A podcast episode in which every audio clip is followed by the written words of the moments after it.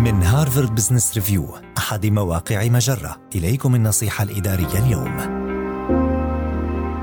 طرق للتعامل مع الموظف المتذمر. يمكن أن يكون للأشخاص كثيري التذمر تأثير ضار على من حولهم. فما الذي ينبغي لك فعله إذا كنت تدير موظفا يميل للنظر إلى الأمور بنظرة تشاؤمية على الدوام؟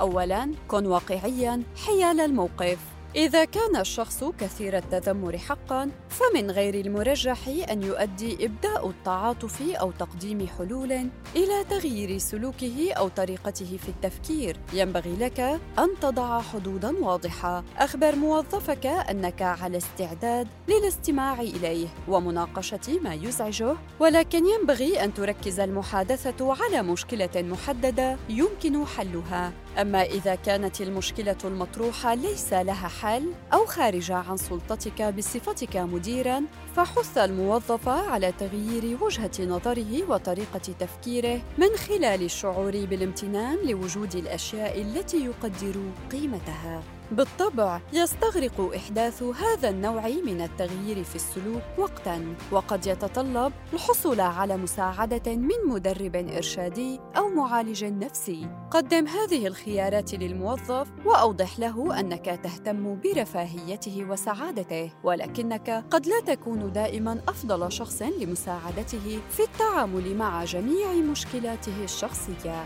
هذه النصيحة من مقال كيف تتعامل مع موظف كثير؟ التذمر. النصيحة الإدارية تأتيكم من هارفارد بزنس ريفيو أحد مواقع مجرة مصدرك الأول لأفضل محتوى عربي على الإنترنت.